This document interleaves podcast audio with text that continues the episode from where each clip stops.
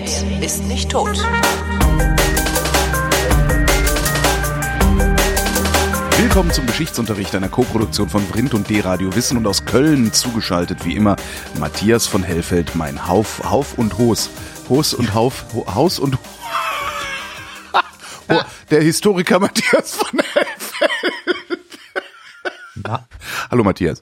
machen wir das jetzt nochmal? Nee, das lassen wir so stehen. Die sollen Okay, ruhig wissen, dass ich doof bin. Das wisst ihr ja gar nicht. Aber ich bin es trotzdem und ich bin trotzdem in Köln und ich grüße alle, die uns hören. ähm, Thema heute, die Ukraine oder die Ukraine. Wie heißt es eigentlich wirklich? Also ich sage mal die Ukraine, aber sicher bin ich mir auch nicht. Okay. Wa warum reden wir über die Ukraine? Es, es, Ja. wir, wir machen ja eine historische Sendung und der Streit, der ist ja gerade erst losgebrochen, dass da Putin Ja, ja. Äh, das Land destabilisiert und so.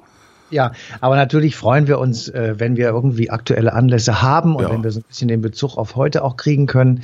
Aber Anlass eigentlich ist, äh, dass im Dezember 1991, also vor 25 Jahren, die Ukraine unabhängig von äh, der damaligen Sowjetunion wurde. Das war so eine der Endsargnägel auf die Geschichte der UdSSR, also der Union der sozialistischen Sowjetrepubliken. Und vorausgegangen äh, vor, vor dieser Unabhängigkeit waren also natürlich eine ganze Reihe von äh, politisch-historischen Entwicklungen.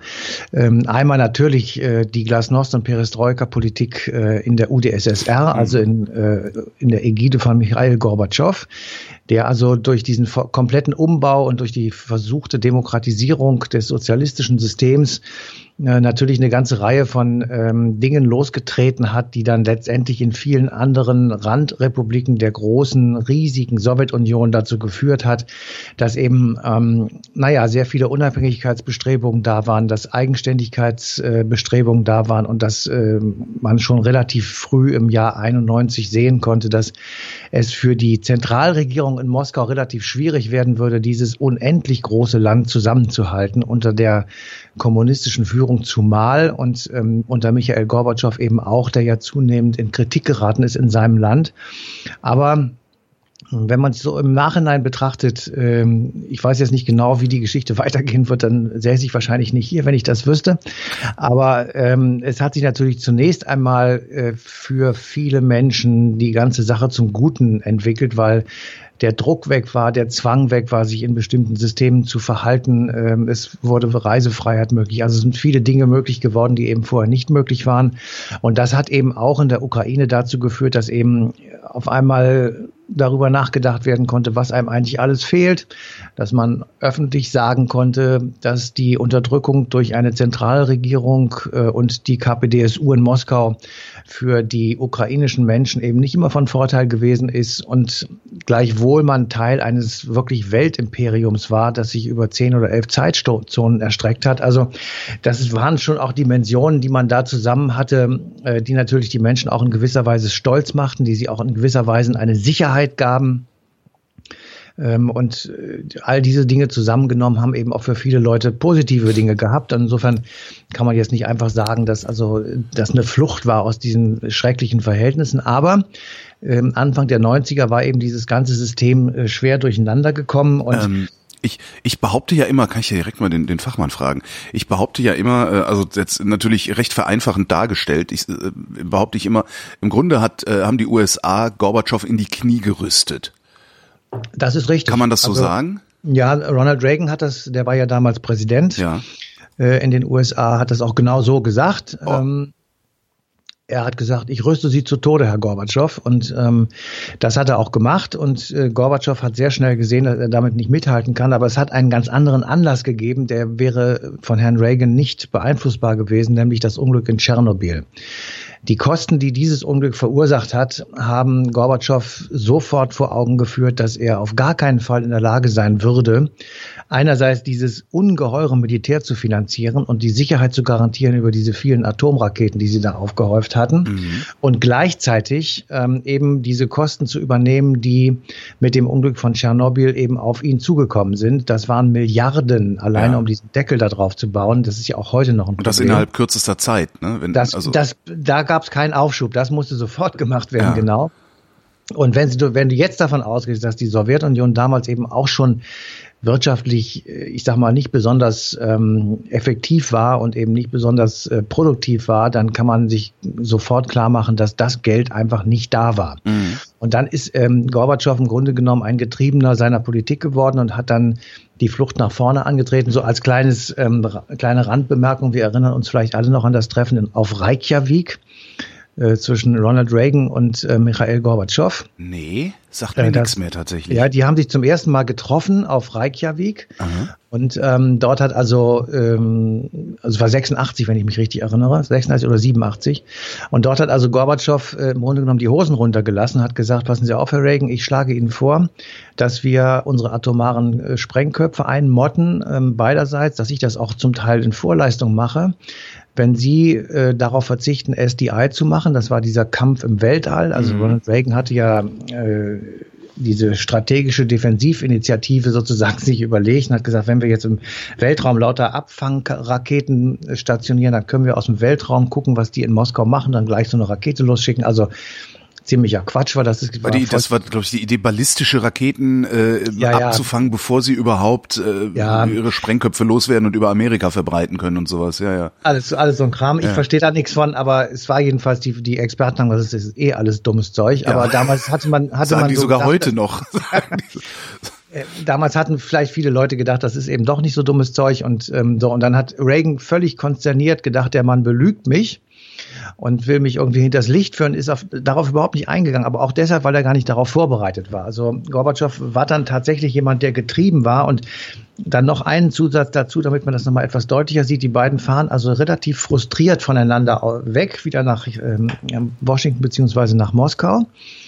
Und Gorbatschow ist zuerst da und hält sofort eine Pressekonferenz. Und diese Pressekonferenz ist insofern historisch, weil er sagt, das waren sehr erfolgreiche äh, Gespräche und wir sind uns näher gekommen und wir werden diesen Dialog fortsetzen. Und das hört jetzt der, der Reagan in, in Washington und sagt, scheiße, jetzt muss ich ja auf die Presse.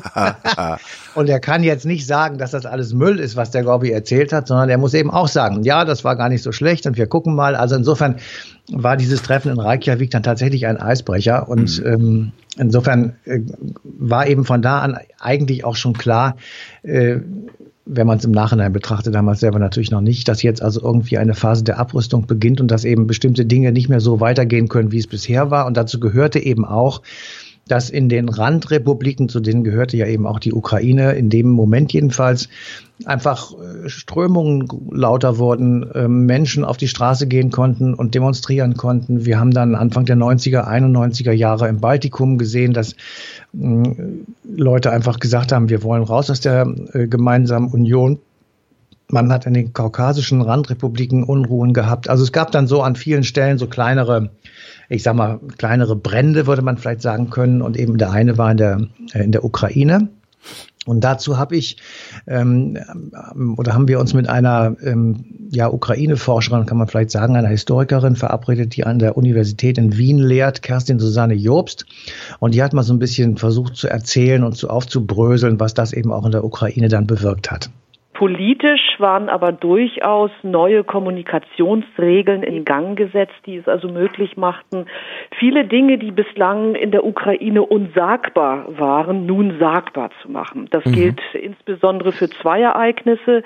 Das ist einmal die Atomkatastrophe von Tschernobyl, wie es auf Ukrainisch heißt. Bei uns ja wird es ja meistens russisch Tschernobyl ausgesprochen. Mhm und das zweite Ereignis, was 1986 dann nach der Katastrophe mit in den öffentlichen Diskurs gelangte, war die Hungerkatastrophe, der sogenannte Holodomor. Das sind also Anfang der 30er Jahre äh, als eine große Zahl von Ukrainern im Kontext der Kollektivierung und der neuen Agrarpolitik unter Stalin verhungert sind.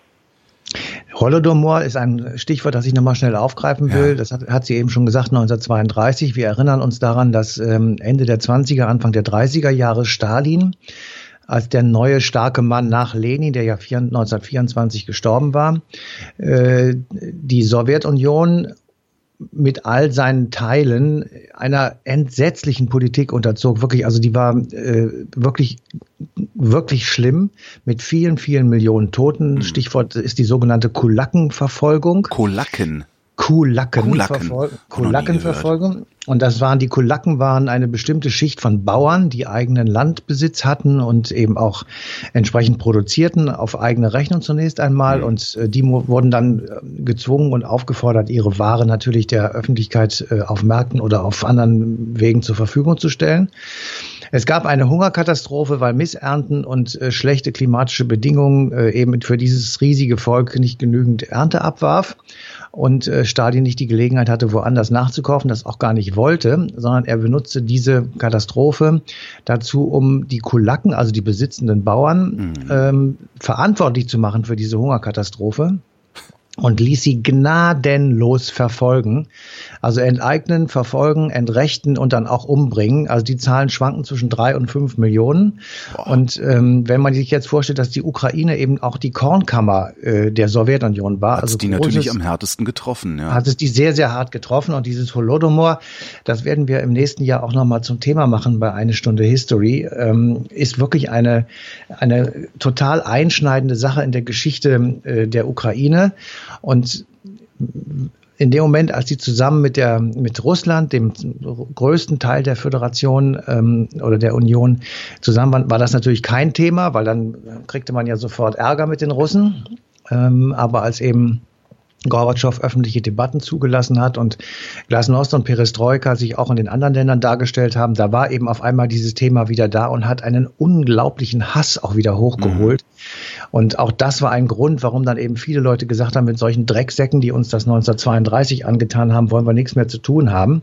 Selbst wenn da mittlerweile viele Generationen zwischenliegen und selbst wenn man das so. Ja, so viele sind es auch nicht, oder? Was ist denn das na, dann? So, viel, so ja, drei Generationen. Ja. Na gut, aber die, es wird kaum noch Zeitzeugen gegeben haben. Egal. Ja. Ähm, ähm, selbst wenn man das nicht so einfach sagen kann, also ähm, Russland und Stalin sind zwar sehr unterschiedliche Paar Schuhe und was da an Verbrechen passiert ist, äh, übersteigt ja sowieso jedes, Verfass jedes Fassungsvermögen.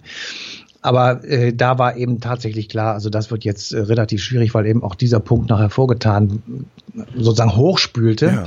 Und ähm, die politische Geschichte geht dann eben so weiter, dass äh, Gorbatschow im Grunde genommen tatsächlich versucht hat, diese sozialistische Union zusammenzuhalten und hat also immer versucht, ähm, den Effekt und die Bedeutung und äh, das Gute an dieser UdSSR hervorzutun, wenn man sie eben reformiert. Er wollte sie intern reformieren zu einem offeneren aber sozialistischen Staat. Ja, im Grunde, was die DDR äh, ja auch versucht hat. Ne? Ja, ja, was auch vielleicht, man, man kann auch vielleicht sagen, was Dubček versucht hat, 68 in ja. Prag oder was eben auch in Ungarn schon ja, mal als Äh, Idee war. Also so eine, ich sag mal, das ist jetzt so ein blödes Wort, aber das gibt's halt eben, also der Sozialismus mit menschlichem Antlitz. Ob das denn überhaupt geht, weiß ich nicht, aber jedenfalls das wollte Gorbatschow in irgendeiner Form hinkriegen und er hatte nicht auf dem Schirm und hatte auch nicht als Idee gehabt, äh, die UdSSR aufzulösen oder irgendwie so etwas. Er wollte einfach eine große Reform machen und die ist eben grundsätzlich und vollkommen nach hinten losgegangen und äh, die Entwicklung ist dann ja im Sommer 1991 eskaliert. Da gab es diesen Putsch äh, gegen ihn, also gegen Gorbatschow. Und äh, es, ja, es stieg sozusagen aus diesem Putsch hervor sein ja, späterer Nachfolger, kann man beinahe sagen, nämlich Boris Jelzin. Die Souffnance, ja.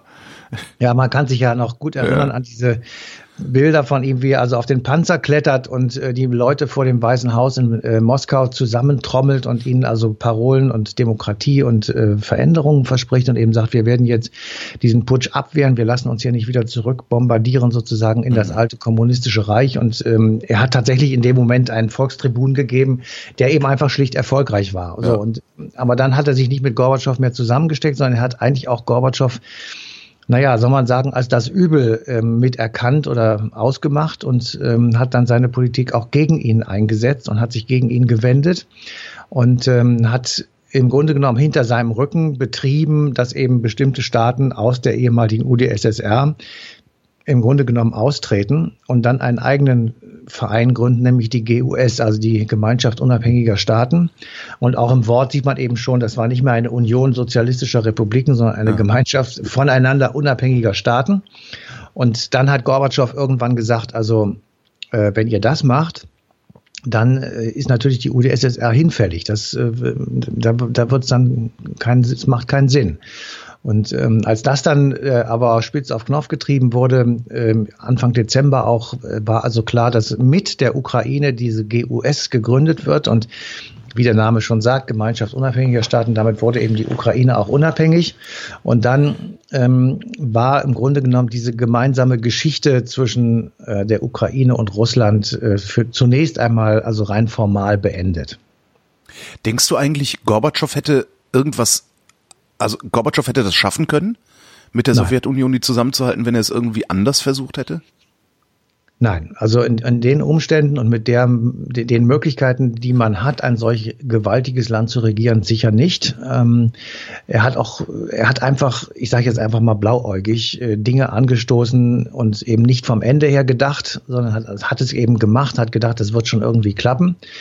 Aber er ist dann auch letzten Endes vom Westen in, in Sonderheit von den Amerikanern hängen gelassen worden. Hätte zwei, dreimal Wirtschaftshilfe gebraucht in, ich sag mal, in zweistelligen Milliardenbereich, aber trotzdem wäre das vermutlich sinnvolles angelegtes Geld gewesen, weil Gorbatschow selber als Person war, glaube ich, schon sehr angefixt, auch vom Westen und von den Möglichkeiten, die eine, eine stabile Demokratie bietet und ähm, die Wirtschaftskraft, die sich hier im Westen entwickelt hat. Das hat ihn alles schon sehr beeindruckt. Das hätte auch sehr gerne für die UdSSR oder für das, was immer daraus geworden wäre, dann gehabt. Und das Aha. hätte er eben kriegen können, wenn wir ihm besser in Sonderheit die Amerikaner geholfen hätten.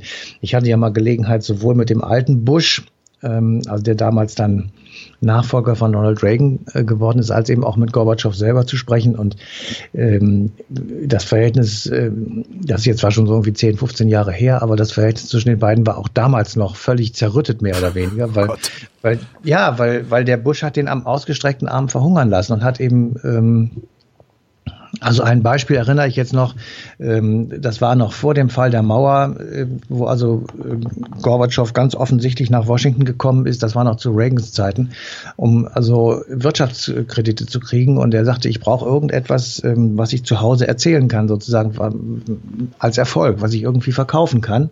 Und äh, der Bush hat ihm außer ein paar warmen Worten im Grunde genommen nichts eingepackt. Und ähm, das sind so Sachen gewesen. Das ist natürlich auch, auch hochfahrlässig von Bush. Also ich meine, das ja, hätte genauso gut in die Hose gehen können und äh, dazu irgendeinem wie auch immer gearteten Aufstand nach innen oder außen führen können. Ja, das kann man alles im, Hinternein, im Nachhinein ja, sagen. Du musst, ja. du musst, man muss wirklich bedenken. Also das ist, äh, das ist eben einfach auch schwierig jetzt für einen Historiker oder für uns, die wir hier so sitzen und Maulaffenpfeil halten. Ja. Ähm, man muss die Zeit damals sehen und man muss eben sehen, was war davor und ähm, wie, welche Erfahrungen haben ähm, Amerikaner mit Russen gemacht. Denk mal an die Kuba-Krise, die ist zwar da schon ein bisschen her gewesen, aber so lange wieder auch nicht. Denk mal an diese unendlichen kalte Kriegsszenarien, dieses Aufrüsten, dieses gegenseitige Beschimpfen. Ähm, Reagan war kurz zuvor in Berlin und äh, hat also an Brandenburger Tor äh, mm, Mr. Gorbatschow mm. Tear Down This Wall oder sowas nee, erzählt. Ja. Und, war das nicht Open hat, This Gate? Open this Gate, wie auch immer. Ja. Jedenfalls, ähm, das waren alles, das ist ja alles kurz erst gewesen. Deswegen hat man gesagt, ah, ob der das jetzt wirklich so macht und so und äh, also aus amerikanischer Sicht ist das im Nachhinein verwerflich, aber aus der Sicht, wie sie eben damals Politik gemacht haben, eben möglicherweise doch nachvollziehbar, sagen wir es mal so. Mhm. Anders als bei den Deutschen hier war Genscher und Co., die waren sofort Feuer und Flamme von dem Mann, hat gesagt, lass es mal probieren. Ja. Das lag aber daran, dass wir hier diese Scheiße in unserem Land hatten. Und wenn irgendwo eine Bombe hochgegangen wäre, dann wäre sie hier gelandet. Und ja. insofern waren wir auf einem völlig anderen Dampfer als eben die Amis. Und ähm, insofern kann man das vielleicht im Nachhinein äh, verstehen. Ja, und wahrscheinlich auch da einfach dadurch, dass wir dann letztlich doch näher dran waren, auch ein bisschen ideologieärmer vielleicht auch. Auch das, ja. auch das. Ähm, dann ist die Ukraine unabhängig geworden, ähm, aber stabil ist sie nicht geblieben, ne? Sonst hätte das mit der Krim nicht funktioniert. Jetzt ja, also da, Jetzt die Tage, genau. Also ähm, was so ein bisschen schwierig ist an der ganzen Geschichte, finde ich jedenfalls. Wenn man so sagt, die Ukraine, ja, das ist natürlich eine Frechheit, dass also äh, der neue Zar da im Kreml, Wladimir Putin, da irgendwie einmarschiert und mit der Krim und so, das ist alles, das geht ja alles eigentlich gar nicht. Aber wenn man das mal außen vor lässt und sich mal ganz kurz vergegenwärtigt, was das eigentlich für eine Geschichte ist, die die beiden zusammen haben, dann sieht die Sache möglicherweise nicht anders aus, aber dann kann man eben auch dort einen anderen Verständniszugang äh, zu bekommen. Und da will ich mal ganz kurz so zwei, drei Eckpunkte ähm, benennen. mhm. bis zum Jahr 1991, mit, glaube ich, zwei, drei Jahren Ausnahme, war die Ukraine Teil Russlands. Und zwar seit ungefähr 1000 Jahren. Mhm. Und das Gründungsland Russlands, also wie Russland irgendwann zum ersten Mal auf der Bildfläche erschienen ist, das hieß Kiewer Rus. Oh. Diese Kiewer Rus sind, wie der Name schon sagt, in Kiew gegründet worden. Das war die Hauptstadt dieses ersten russischen Großreiches. Und ähm, es ist jetzt eine wunderbare Namensgleichheit. Jedenfalls ähm, der erste große Meister dieses Reiches war Wladimir der Große. Ja, der, der regierte bis 1005.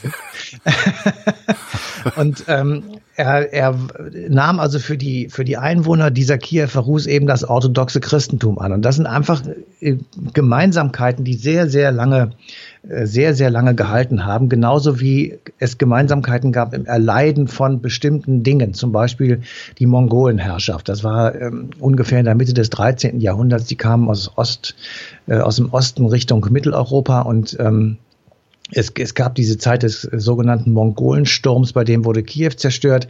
Ähm, dann regierte dieses gewaltig große Land die sogenannte Goldene Horde.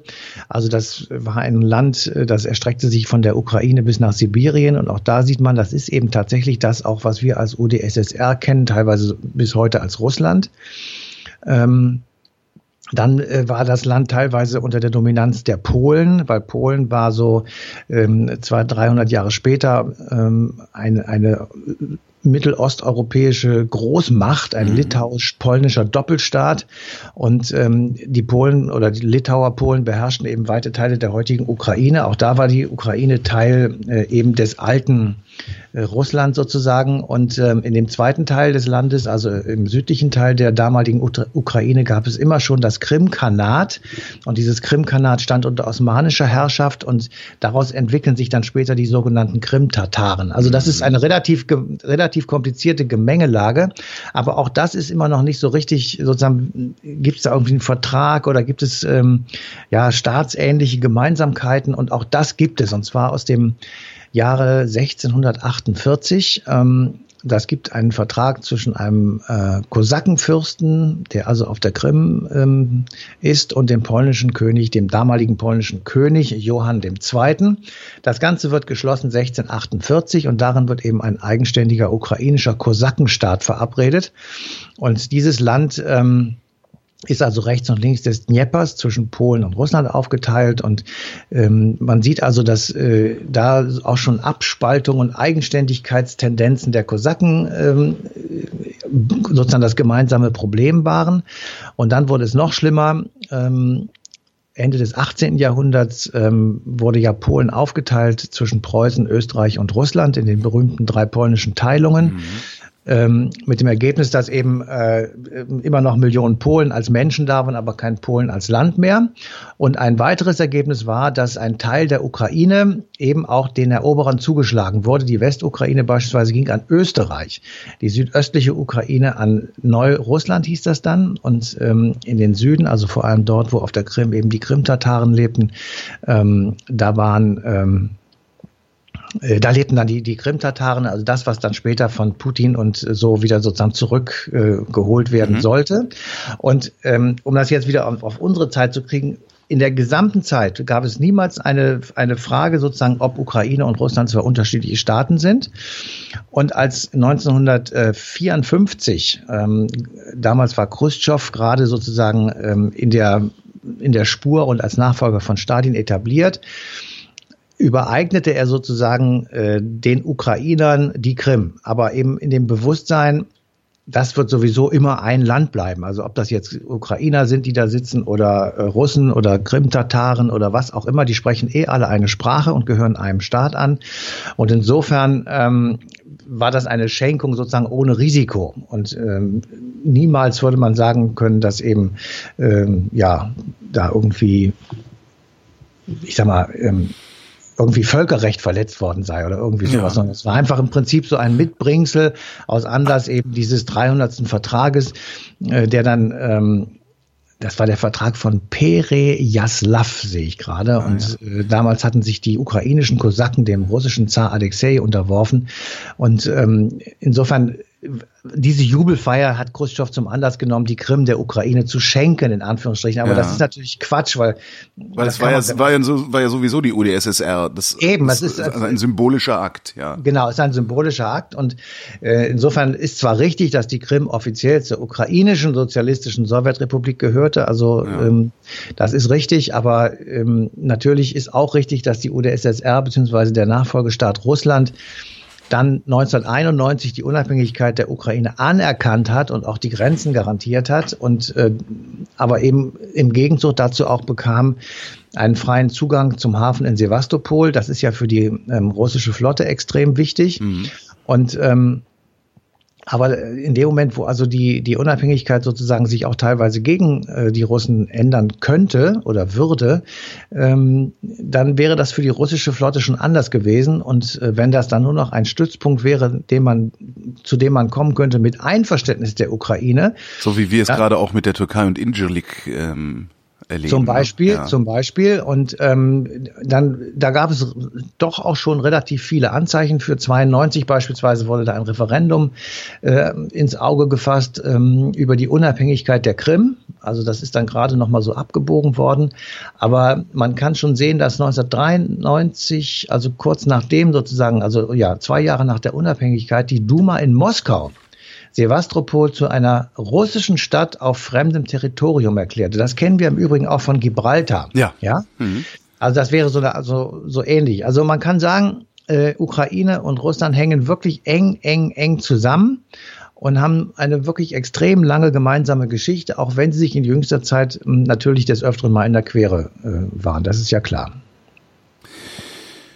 Der langen Rede kurzer Sinn ist also aus russischer Sicht muss die Annexion der Krim so aussehen wie, naja, wir waren doch eh schon da.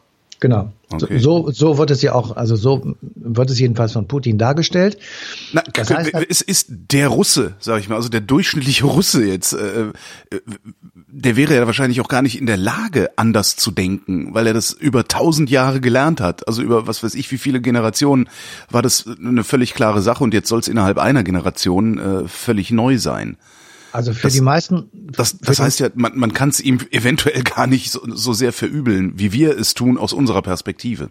Also für die meisten Russen ist äh, die Krim Teil Russlands. Da ja. gibt's überhaupt kein Vertun. Das ist äh, für die äh, vollkommen klar. Im Übrigen müssen wir auch mal klar halten, das ist ja jetzt äh, sozusagen unser heutiges Problem. Ähm, in der Ukraine aber natürlich auch in Russland gibt es viele, viele, viele Millionen Menschen, die sagen, wir möchten ein gegenseitig sehr enges, sehr offenes Verhältnis haben. Es gibt Familienverbindungen, es gibt Freundschaftsverbindungen, es gibt lange Traditionen geschäftlicher Art. Ähm, es gibt Zusammenarbeiten auf vielen wissenschaftlichen, kulturellen und so weiter ähm, Gebieten, sodass also eine Trennung dieser beiden Länder im Sinne von richtig unterschiedliche Staaten zwar einerseits natürlich de facto möglich ist, aber es sollte oder de jure möglich ist, aber de facto sollte die Grenze nicht richtig dicht sein sozusagen. Man sollte schon darauf achten, dass eben beide Länder tatsächlich mhm. Gemeinsamkeiten mhm. haben und die müssen auch gelebt werden. Das ändert natürlich nichts daran, dass Putin wie ich finde, zu Recht vom Westen kritisiert, nicht einfach eine Grenze überschreiten kann und nicht einfach sagen kann, das hört jetzt mir, sondern ja. da muss er zumindestens, ich sag mal, Referenden machen oder irgendwelche anderen nicht militärischen Mittel einsetzen, um ja einfach mal klar zu machen, äh, was er da will und warum er das tut und dass eben die Mehrheit der Menschen damit einverstanden ist. Und das bringt uns jetzt wiederum in mannigfaltige Weise in eine ziemlich katastrophale und sehr, sehr schwierige Lage, weil gleichzeitig, und das macht die Ukraine so kompliziert, mindestens genauso viele Ukrainer einen starken Drang nach Europa haben. Also es gibt sehr viele Menschen dort, die sagen, unsere Zukunft liegt eben nicht in Russland, sondern sie liegt in Europa. Ähm, es gibt sehr viele Menschen, die möchten lieber gestern als heute in die Europäische Union. Sie mhm. möchten den Euro haben. Sie möchten ähm, sozusagen Zugang ähm, zur westlichen Welt. Sie möchten Reisefreiheit, Visumfreiheit etc. haben.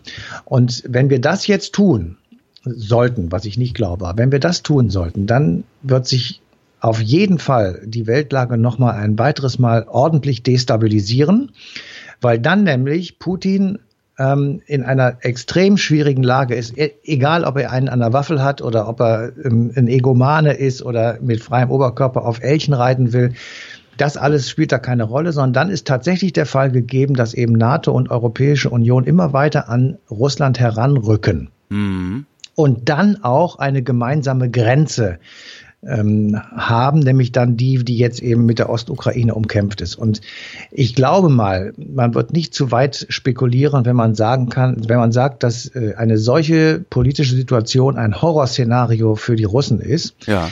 Selbst wenn sie Völlig wieder, widersinnig, aber ja, ist ja egal. Also ja, wenn, wenn die da in Panik sitzen, sitzen die da halt in Panik. Das äh, ja, erleben wir ja selbst im Inland, dass äh, Angst so irrational sein kann, dass sie dich trotzdem ja, ja. Sie, ja Ab, verstehe ich, ich, ich, du, ich verstehe, genau.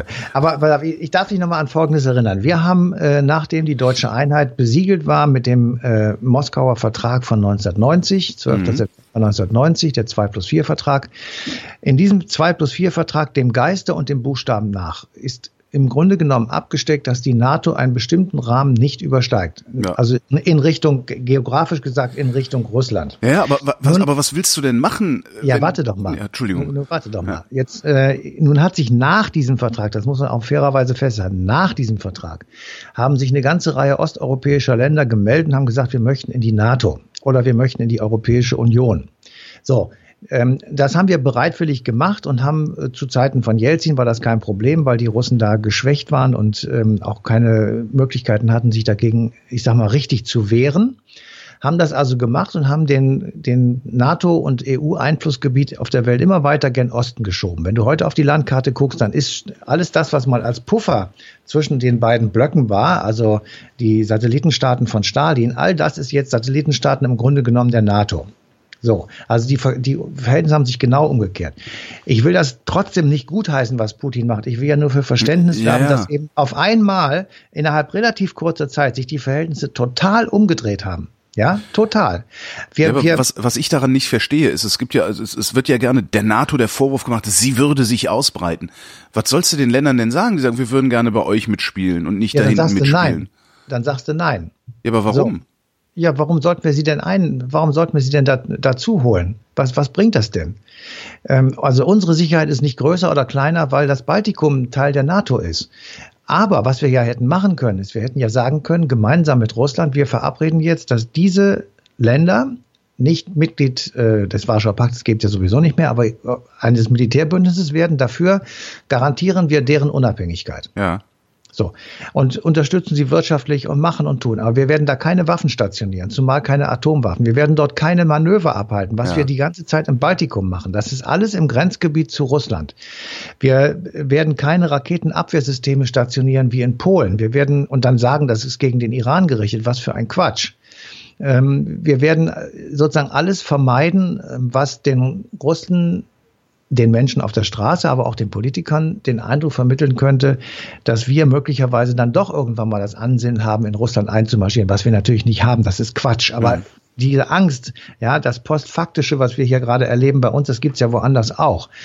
So, und wir müssen, also Politik muss doch auch darauf achten, dass sie eben bestimmte Dinge im Vorgriff schon versucht zu vermeiden, was auf jeden Fall schlecht wäre, wenn jetzt, ich sag mal, aus diesem Irrsinn, der da gerade passiert, irgendjemand versehentlich schießt und daraus ein von mir aus regional begrenzter Krieg entstehen würde. Was für ein Irrsinn, ja? Ähm, wir haben doch gar kein Interesse daran, in der Ukraine uns auszubreiten. Wir haben kein Interesse daran, im Baltikum irgendwie, was weiß ich, Öl zu bohren. Das ist doch das, alles gar nicht, das gibt's doch gar nicht. Das bedeutet also dann, wenn die NATO halt äh, statt Nein zu sagen und sich irgendwelche anderen Möglichkeiten überlegt, Ja sagt, äh, sind in der NATO noch viel zu viele alte Betonköpfe, die immer noch glauben, wir bräuchten äh, ein, ein, ein noch größeres Bündnis gegen den Russen oder gegen, gegen, gegen wen?